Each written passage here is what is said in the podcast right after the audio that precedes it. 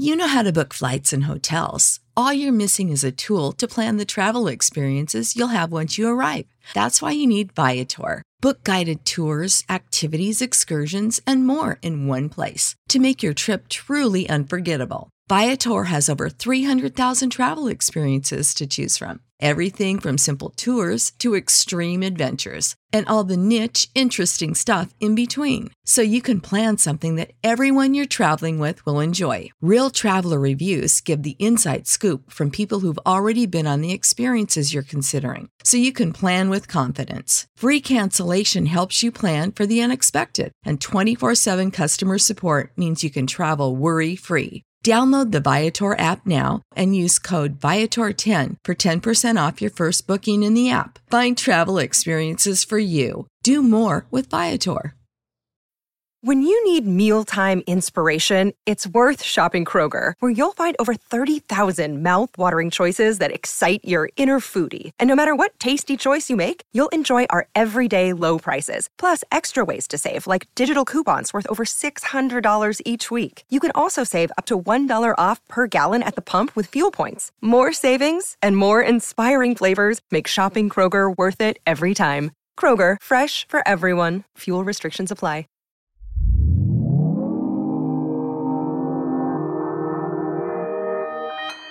Consequence Podcast Network. Welcome to Consequence Uncut, a series that gives listeners and readers a deeper dive into our features with major artists.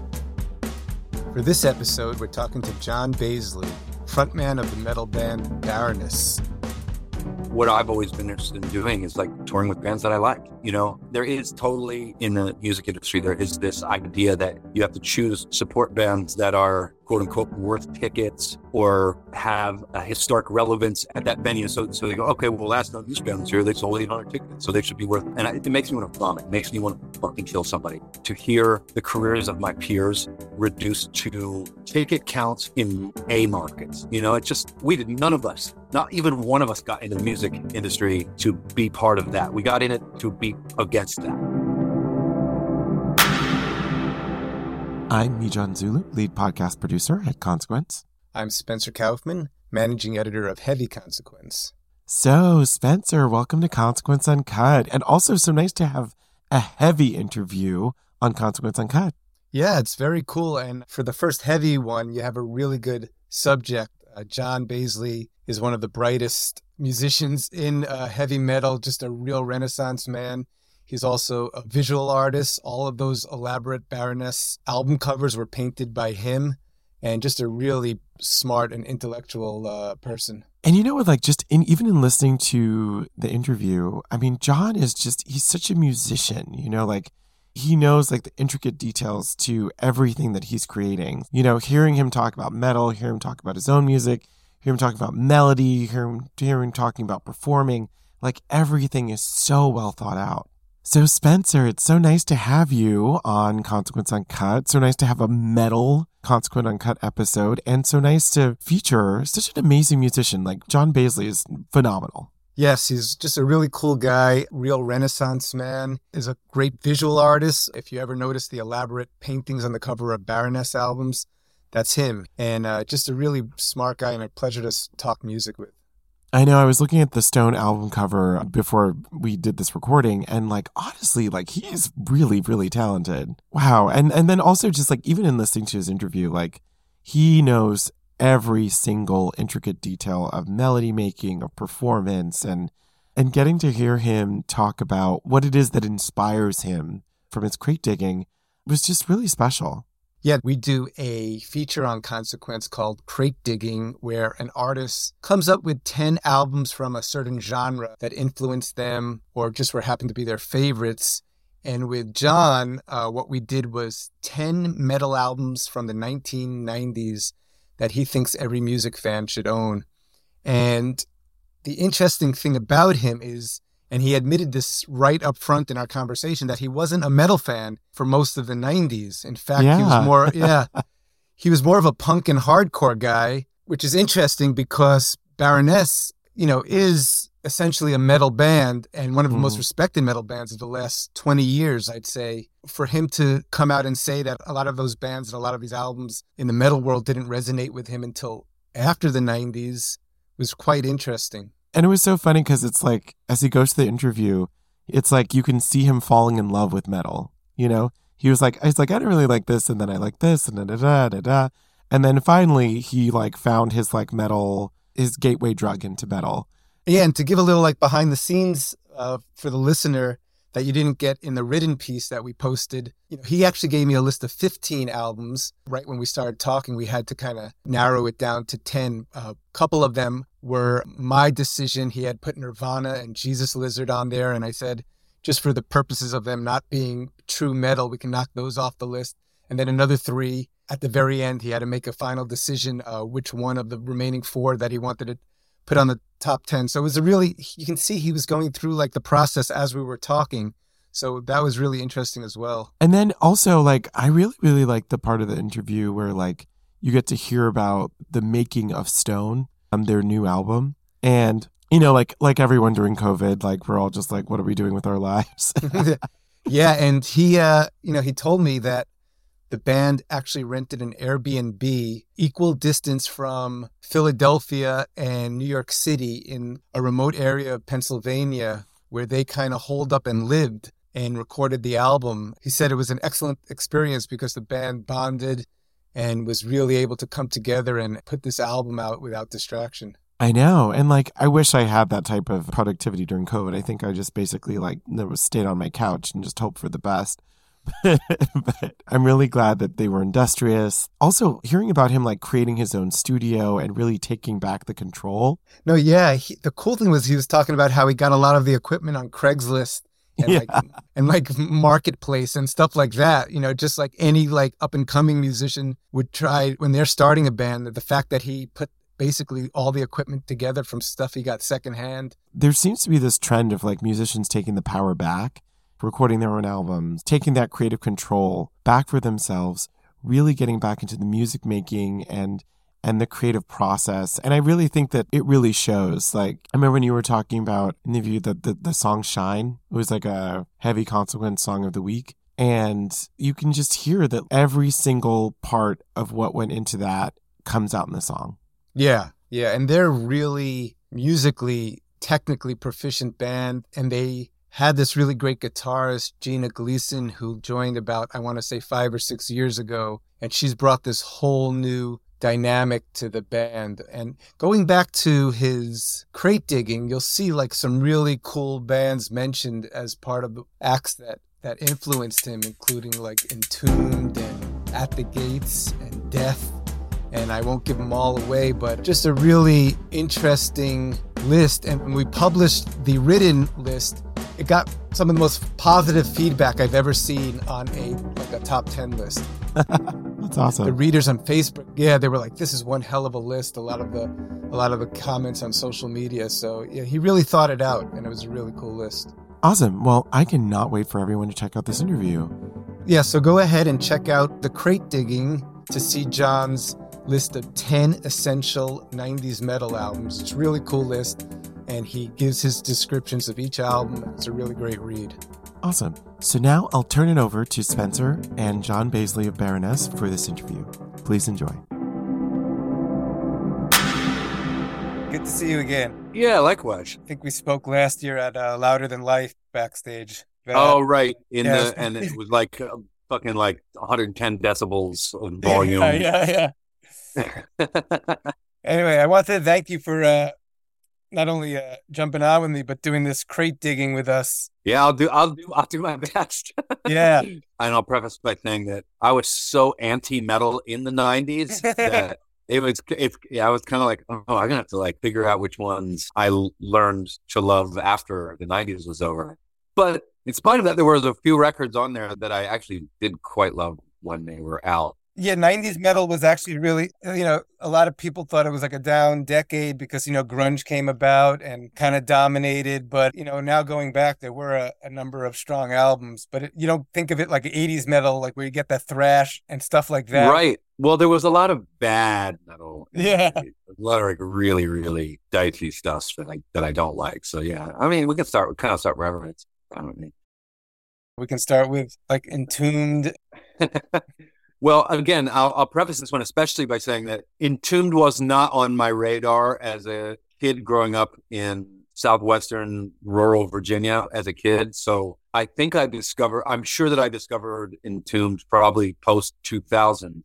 But to say that they were influential on our band would be something of an understatement because I think ultimately what I picked up and what was so crucial to me about Entombed wasn't that they were at the forefront of a death metal surge, but rather that they were a metal band that, like many and almost all of the metal bands that I that I really loved in my life, they had a punk background, or they had they seemed to have the spirit of punk rock that was that was sort of alive and well uh, within their ranks. And thing that really impressed me about in Entombed Left Hand Path era was just that they would do these kind of bonkers at left field cover songs, mm-hmm. which gave me the perspective that I needed to be in that clan. But, you know, I think between Left Hand Path and Ever Flowing Stream, I definitely started collecting Boss HM2 pedals for sure. There's like just like a distinct sonic thing that, that that they did that I think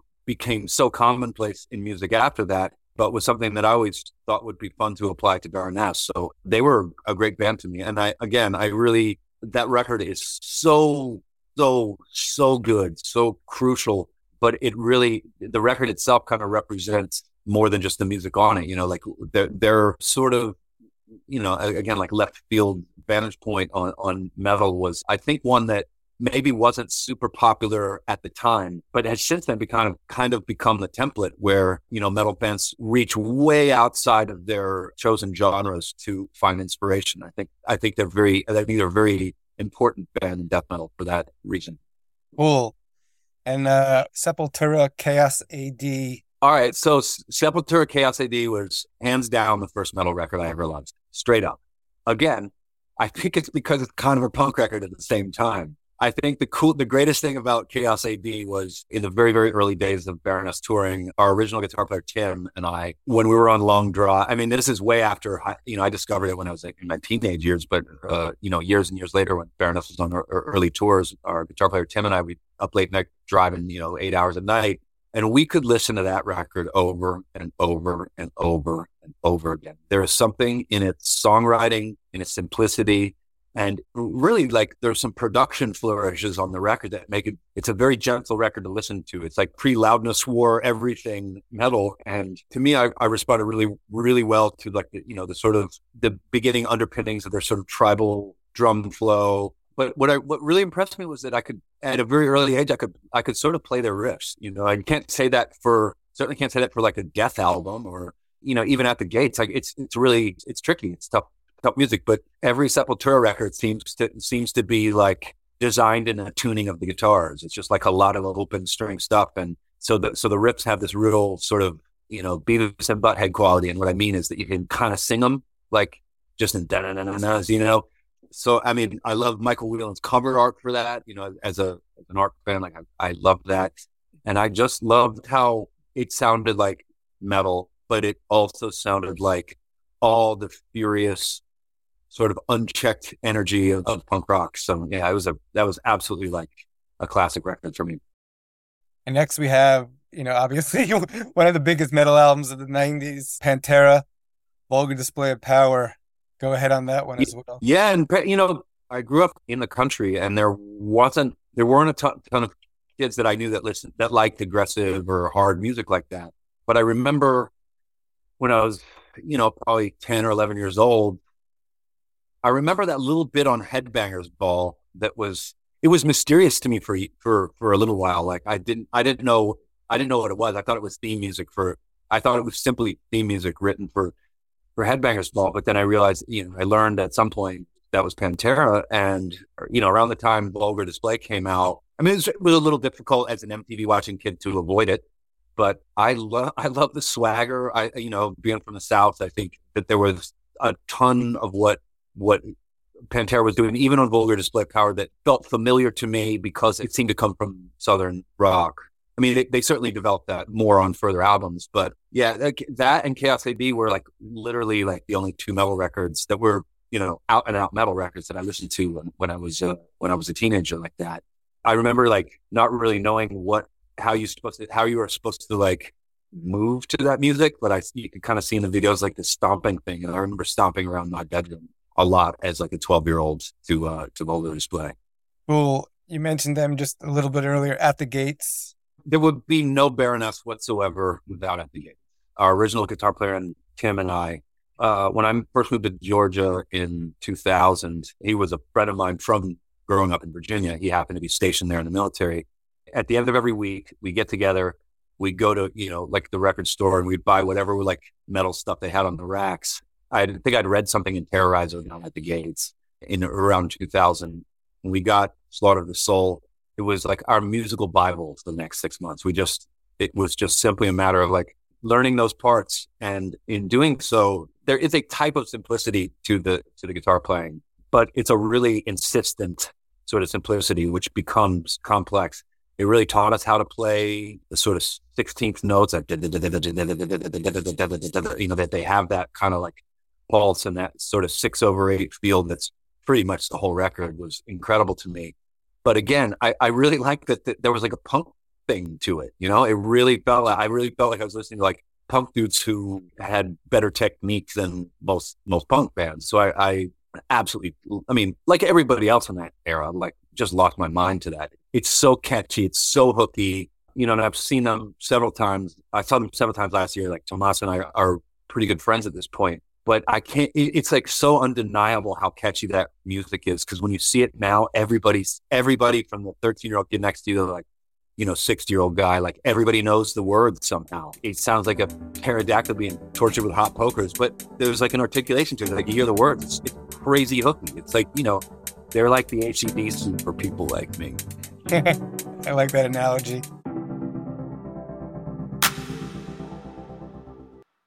You know how to book flights and hotels. All you're missing is a tool to plan the travel experiences you'll have once you arrive. That's why you need Viator. Book guided tours, excursions, and more in one place. There are over 300,000 travel experiences to choose from, so you can find something for everyone. And Viator offers free cancellation and 24 7 customer support for worry free travel. Download the Viator app now and use code Viator10 for 10% off your first booking in the app. Find travel experiences for you. Do more with Viator.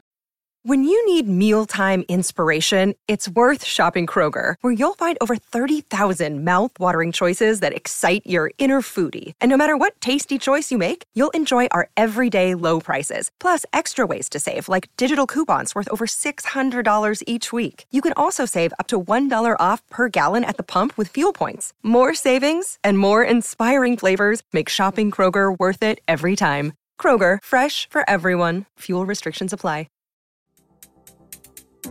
Next, we go over to the uh, technically proficient uh, Meshuggah.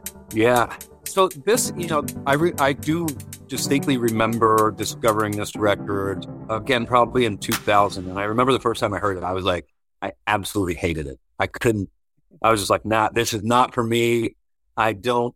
There was something I didn't like about it, just at like a gut level, and I was so wrong about everything with them that when I finally allowed myself to dig into what Meshuggah was, I became a diehard fan for life. And I'll say that Destroy Erase Improve was the record that turned me into ultimately did turn me into a fan of theirs because I, I it sounds like a broken record here, but it kind of had this like it kind of sounded like a hardcore record, a little bit, a little teeny teensy bit, you know, more so than what they when they became this like juggernaut after that record was um you, you know, became a worldwide phenomenon. But that is in, you know, the 2023 lineup of Baroness. That's one of like five bands that we all just out and out agree on. Like they're just, it's, it's weird how they're a band that all of my members share in common a, a fandom for. And it's kind of a, like a, a great musical glue for us. But Meshuggah sounds so different than Baroness. And they've taken us on tour. And actually, that was a pretty big tour for us. Was to tour with them and uh, Decapitated back in the day. But there's so many ideas that they use that we just kind of like co-opt from time to time because we know we'll never play it like them and no, nobody can really. Just a fantastic band. You know, to me, as extreme as they are, it's intensely listenable music. And then from there, we go to Neurosis through Silver in Blood. Yeah, which as should come as no surprise as a, absolutely like foundational level uh, record for me. Neurosis was, I would say, my spiritual guide through the early, the first decade of our of our band. The ideas on through Silver in Blood have never ceased being relevant ideas to revisit for me when I'm like out of fresh thoughts. I'll just, uh, you know, I'll go, I'll go like, I don't know if you remember that relapse sampler that had a live version of Locust Star from Ozzfest 90, whatever. And it's like an untoppable musical performance by any group ever. It's the most intense live footage I've ever seen. And when I've met people th- throughout my life who haven't heard Neurosis, I always point them first to that that record, but most importantly, go check out the video for Locust Star from the Ozzfest. It's on a relapse sampler, so I'm sure now it's just on YouTube. That's all you need to know about that band. They're just it's just pure pure power. or punk. I, I, see a running theme. yeah, yeah, yeah. and then we go to the great Chuck Schuldiner, Death.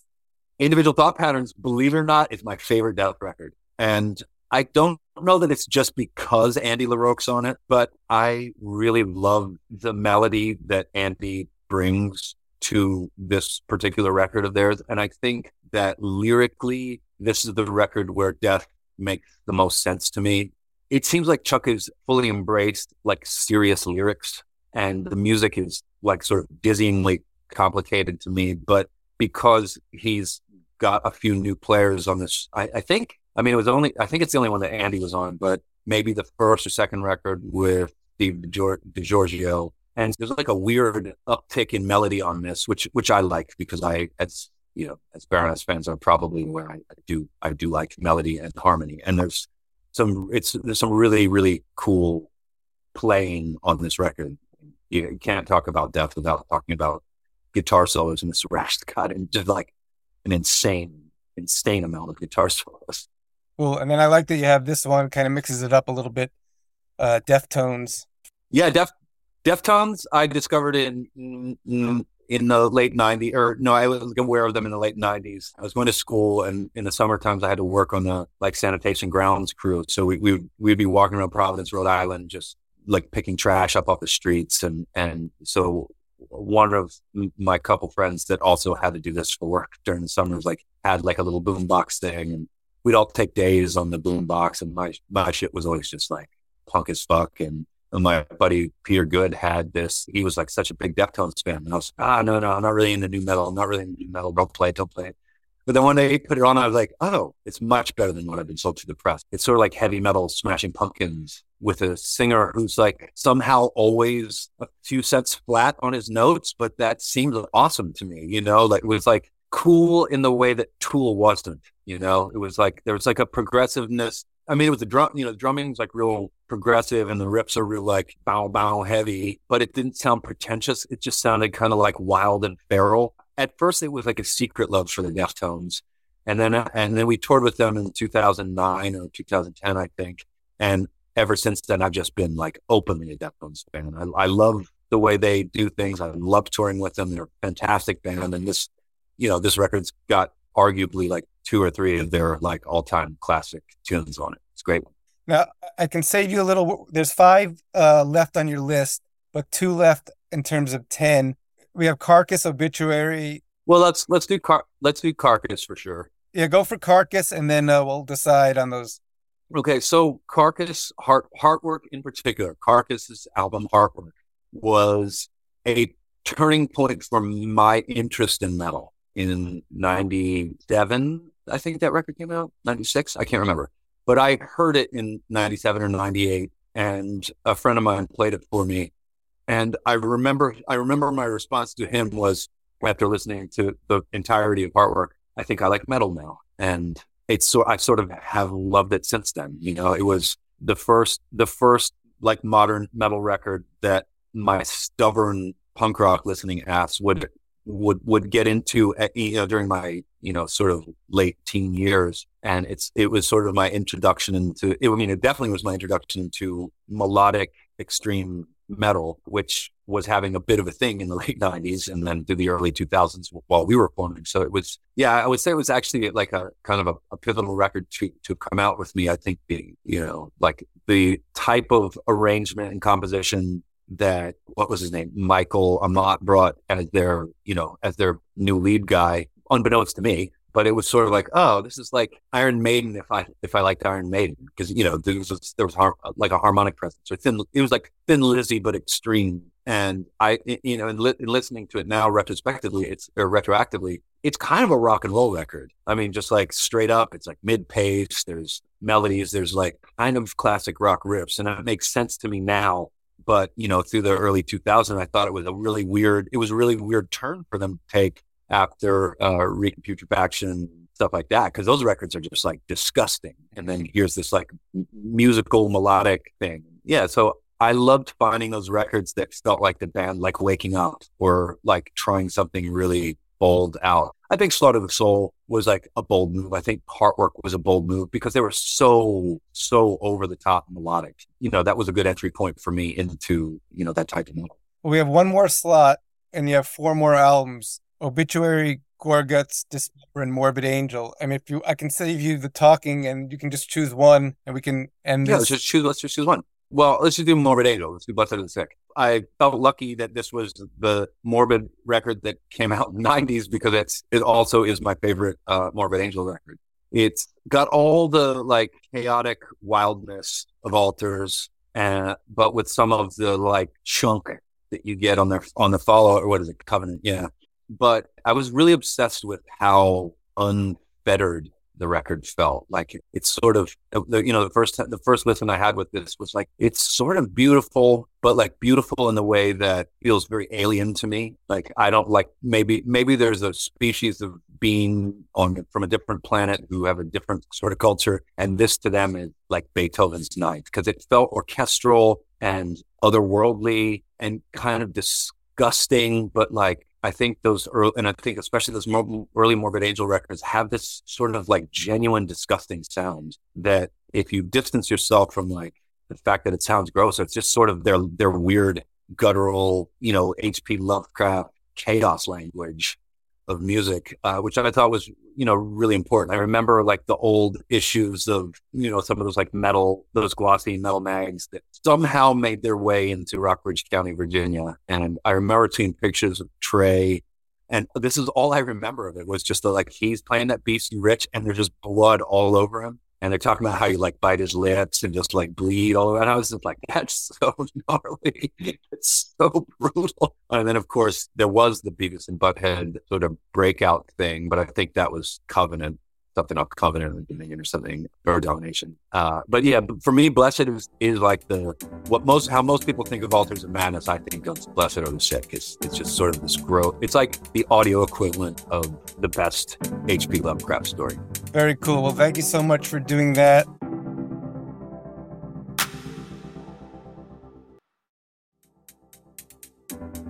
While I have you, I do have just a few Baroness questions. Let's do it. Yeah, so just want to talk about the new album, Stone.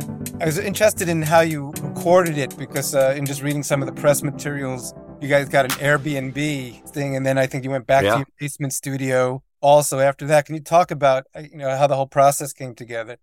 we wrote all of the fragmented pieces of music that would become stone uh, during lockdown you know very separate from one another. So you know when when the lockdown occurred we were on the precipice of i think 10 8 to 10 months of touring had planned in the us and, and abroad. And it was like you know it was it was pretty disappointing to to have felt that. So we immediately started writing because we knew it felt like we were in for a long long haul like you know as we were. So everybody wrote all like all this music and we were sharing it with each other and it was happening at such a rate that it felt like a lot was going to get lost if we didn't figure out a way to record it. So Woody felt like we'd finally like achieved the know-how and the confidence to make our own record, to produce it ourselves, to record it ourselves with what limited equipment that I I have collected over 15 years, which is I, I would say 95% of our studio mm-hmm. is built from Craigslist and eBay, you know, like, li- like literally just been collecting pro audio gear and watching other producers make my music or, you know, make my music for so long that it felt like this was a great opportunity for us, not only to come together and like figure out what to make these songs, but to have a purpose and a reason to do it. And that we have always talked about becoming more and more independent and I've always talked about like doing our records ourselves. And it seemed important that with Stone that we just dove head first off that cliff uh, to see what we are made of. So we got an Airbnb that was roughly two and a half hours from both Philadelphia and New York, but out into the out into the woods. Uh, and this again, it's during lockdown, so there not only would there have been no distractions otherwise, but there really weren't any distractions in the area we were at. We're outside a little area called Berryville, which is like a two stoplight town on the border of Pennsylvania and New York with no real businesses to speak of and none of which we ever visited anyhow. So we spent a month in a cabin. And I mean, it, part of it was like we were just totally bullshitting each other, you know? Yeah, I, can, I know how to build a studio. I know how to make a record, you know, in that environment. And we did, you know, we, we've kind of set our, so task. Spent about 36 hours building a studio from pieces, from scratch, uh, that we'd never done before. And then we spent a month rehearsing and jamming and just going through, you know, 12 hours a day of just playing music, playing music, playing music. And as soon as anything sort of began to feel like it was halfway a song, we just hit record before, before, well before we had worked out all the details uh, and tried to capture that all. And I think that the the process of you know making a DIY record or you know, reclaiming just another, you know, more and more pieces of independence, you know, both creatively and in terms of the way that, you know, the record is made and, and released, claiming that authority over, over our own creativity in a full way, you know, in a, in a fully three dimensional way where we had no assistants, we had no technicians, we had no, we had no one listening and weighing in on the quality of what we were creating. It really gave us this, this the sort of like fire under ass that we needed in order to make something that could stand up on its own that we're fully proud of that had every ounce of us in it that really utilized not just our you know technical know-how but the chemistry that we you know accumulated over nearly 10 years of touring through this lineup and yeah it was a it was an awesome process because we didn't know really how to do anything accurately or precisely so we sort of made up we invented the entire time we're doing which for me and, and my bandmates is actually the best way to work. We appreciate and, and enjoy that sort of authority over our own thing. You know, we appreciate that independence and we as a group know how to do it respectfully to one another. We know how to keep each other motivated. We know how to keep each other from wasting time. And, you know, it was just a really, it was a really great experience. It was tremendous amount of work, but very rewarding as a result, you know, whereby we experienced the success that we needed off of this record before it's even released. We all feel really good about it. And the process of making it was, you know, it's as if we just defined and invented the, the way that we work from here on out. So I think it was kind of a crux point for us and, and a great experience. Very cool. And I'll just touch on a couple of the songs. Beneath the Rose was very interesting in that there's I found like a very uh Jim Morrison vibe to the verses, almost that like yeah you know, that kind of talk singy thing and even just the intonation and the inflection, I, very Doorsy, if you will. Uh, yeah, yeah. To hear, yeah, more on that one and that kind of decision to approach the vocals on that one like that. Yeah, I mean, it was just, it, you know, the, it's it's really weird because I've said I've talked a lot in the in this press cycle about how there was a period of time where like the music came pretty easily. The music was a lot of work, but it came easily. And then, you know, during lockdown, I didn't really have anything to write about lyrically. So it took me another year and a half to finish, finish up the vocals on this record. And the real inspiration, motivation that I received was when we finally started touring again. I realized then that it's the experience, my experience in the world that gives me what I need to be driven to write and gives me subject matter and gives me substance and, and experience again. So while we were on that tour where you saw us at Louder and Louder Than Life, which was uh, with Lamb of God and Suicide Silence, going out on a tour with those two bands who are, who are fairly extreme and fairly, it's, it's fairly like aggressive kind of, it's got a sort of macho vibe to it. So I could, you know, we kind of had this talk before the tour about how I was going to, I was like, I need to, I need to connect with these crowds on stage. And I don't know what they're going to, you know, I, I really didn't know what they were going to be like, whether or not they were going to like sort of accept us from the onset or who we're going to have to like earn it night after night. And I think it was a little bit, honestly, I think it was a little bit of both. I was kind of surprised, but I very early in the tour adopted this mic, like in between songs when I was doing my mic sets, I, I adopted this kind of like inflated character, like part WWE, part, you know, English Victorian poet. Like I was just saying, it was really, we- I was saying things in a really weird sort of like pentameter, but with with a lot of like weird machismo, not machismo, but like you know, like loud talking. Because I I need I need to get people's attention, and uh, and I know our music sometimes is a little bit more emotional. It's a little more melodic or softer than than the other bands, and so I just developed this like in between song banter voice that when I came back from tour, I, I was like excited to see it work in a song because I found myself slipping into just not just a rhythm, but like a tone, and that tone vocal, you know, from a technical vocal standpoint, was was a very a very much like my like a, a genuine voice, a full bodied voice, and so I was curious to see if that was potentially something that could be musical because it felt a little musical when I was talking. I, I, I start to slip into the rhythm, and and and it was like there was a beat behind it anyway. So I try, you know, I just started applying it to songs, and you know, especially the more like sort of worked up I was. I remember, you know, that that song and the following song on the record, Choir. I was really pissed off about something. I was really upset about something, you know, and I I needed to just like have a cathartic experience. So I, it's like at two in the morning. It's not like I'm like pick a fight with somebody on the street, you know. so I go down into my basement recording studio, and I just would start freestyling and improvising you know, sort of stream of consciousness stuff, knowing that type of approach had a built-in rhythm. And yeah, I think that uh, what you hear in Beneath the Rose, what you hear in choir are like first or second tries.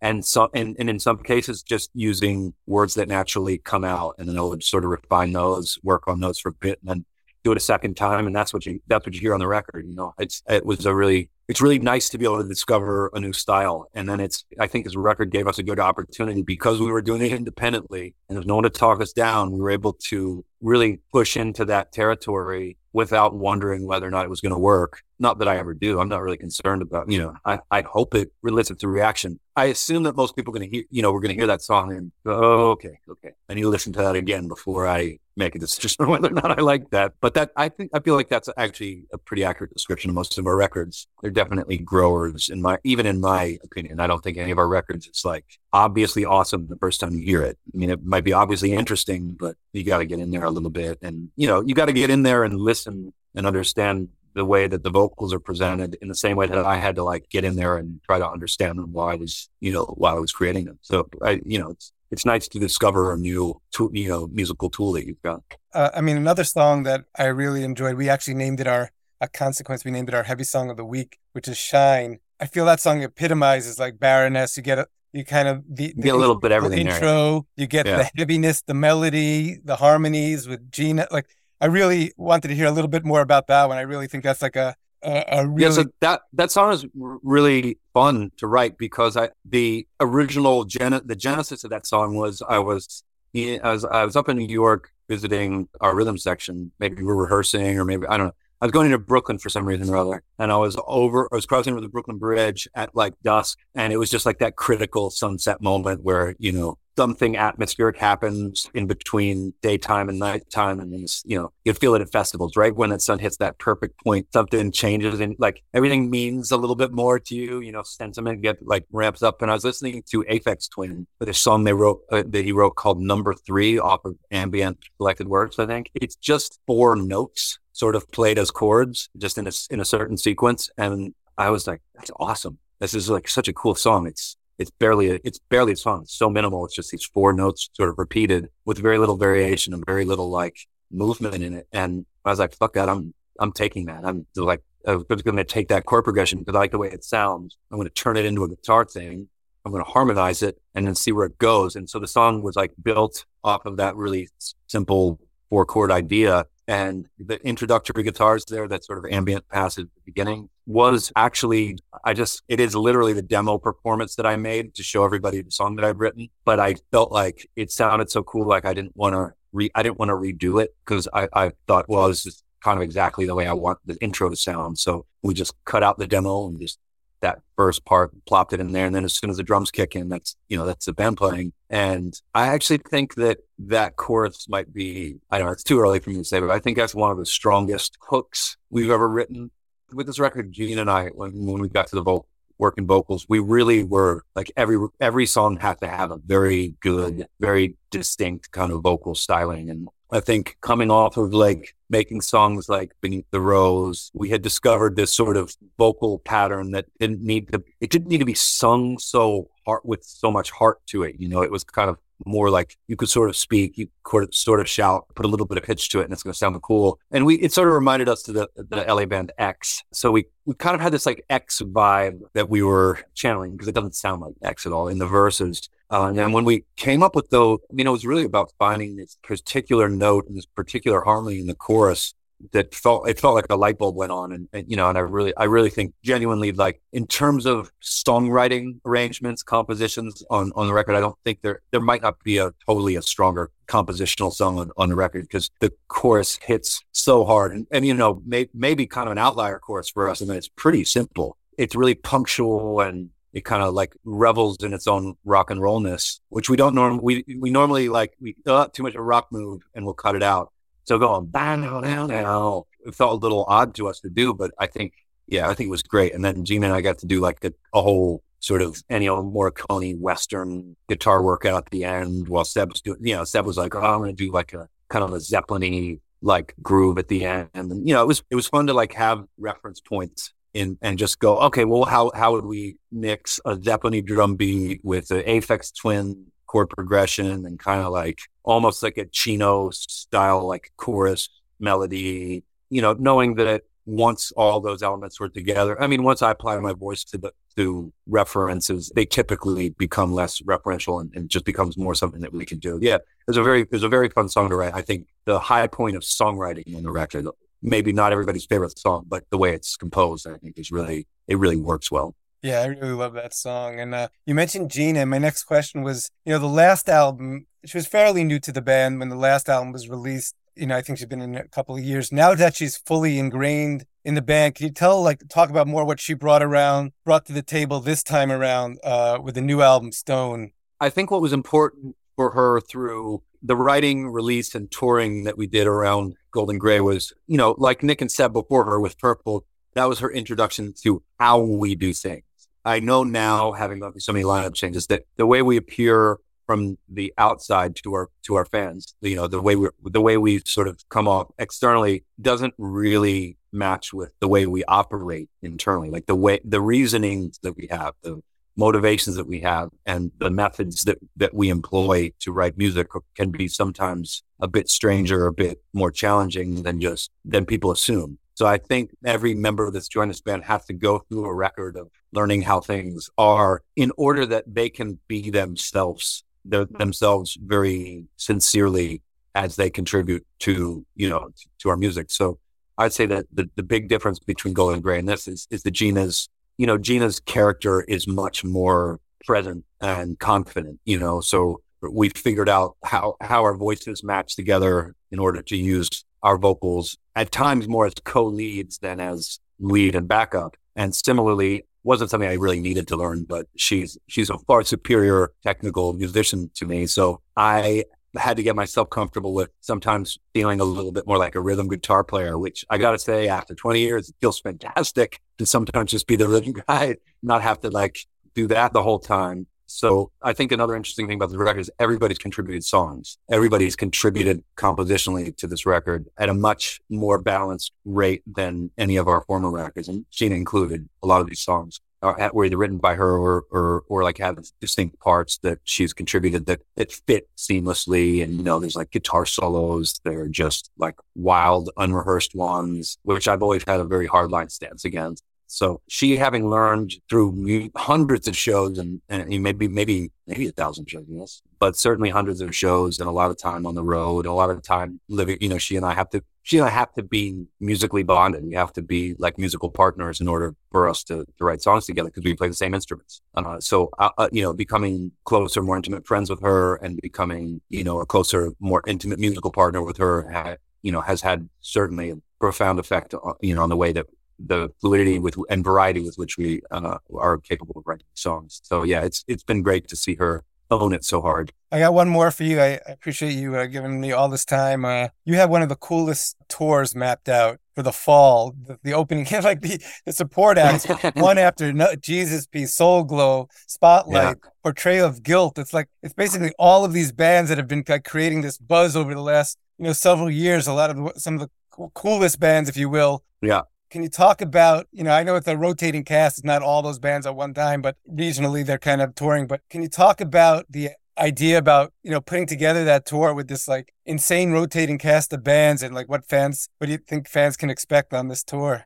I mean, I, th- I think they can expect us to have our run for the money against, you know, the the consistency. These bands have been touring a lot more than we have the past couple years and are in much better shape. But I think what we really intend with so much of what we've done throughout our history and is to really illuminate and demystify the idea of the music scene as something that only lets certain people as a, as a scene that has rules. You know what I mean? I think that there's a, a great amount of synchronicity between many different corners of uh, you know DIY and underground music, especially when it comes to extreme music. I think there has been at times in my life this real sort of orthodoxy that like in the 80s or 90s, you didn't mix your punk with your metal. I mean, I, we just did an interview about that, right? And I think these days those lines have been ground away and now it's more mindset, you know? And so what what I've always been interested in doing is like touring with bands that I like. You know, I don't see there is totally in the music industry, there is this idea that you have to choose support bands that are quote unquote worth tickets or have a historic relevance at that venue. So, so they go, okay, well, last time this band was here, they sold 800 tickets. So they should be worth, and I, it makes me want to vomit. It makes me want to fucking kill somebody to hear the careers of my peers reduced to ticket counts in A markets. You know, it's just, we did, none of us, not even one of us got into the music industry to be part of that. We got in it to be against that. And I think that what we want to do is sort of put our money where our mouth is on that, you know, like, and always have. It's, we want to tour with thrilling, captivating bands. With this tour specifically, I want to tour with bands that, that we love, that I go see regularly, you know, bands where I, if they're coming to town, it's in my calendar. I need to go see it thinking that logically, if it's a band I want, I if it's two or three bands that I want to see, I would actively pursue. I would travel out of state seeing and my band and people presumably because people want to see our band as well. That that's enough. You know, it's it's the artists curating the night. Like, why wouldn't it be that? Why would I ever take a local promoter's advice on who to have open? It's my tour. It's my music. It's something that we as a band built. We as a music community built. It's something that it's a structure that's only held up by the combined force of all of us caring, putting in the work, putting on great performances, showing up on time, doing acting the way that we we you know with respect to the other bands with respect to the audience with res- respect to the local markets and everything like that with respect to the local independent music stores I'm always like always oh, I'm always afraid for any band that they they fall too far off that ledge into like corporate sponsorship endorsement. You know, listen to live Live Nation, play your House of Blues because you want to get into those arenas and then you want to get into those stadiums and, and everything like that. When I'm just like I've always been into this for the music and there is a music scene and then just because we're less extreme or like you know there's a there's a hardcore band with a punk rock band or a, you know a, an extreme metal band with a noise band with contemporary, you know, moody folk act. Like it doesn't matter. Like like everybody comes from this. These bands all come from a similar background, from a similar uh, space, and I think that that's the part of the music community that I, that is worth paying attention to, which is hardworking individuals who, at some point in their careers, have all relied on a healthy music environment to lift them up. And you know, who better to who better to tour together than bands who are all who have all gone to get you know at one point or another in, in their careers. I, I just think there's there is a beauty to that, and it's not important that anybody actually understands that thinking. And I think that the important aspects of that will be visible and audible, or uh, you know, each night of the week. But it all boils down to this: I want to create a show that I want to go see, that I would want to go see. I want I want to create a show in Cincinnati or Louisville or Berlin or Tokyo. I want to create shows in those places that I would need to go see I lived there. So that's it seems pretty simple to me. I don't know why it's not applied a bit more frequently at the you know in the upper levels of the, the music biz, but there you have it.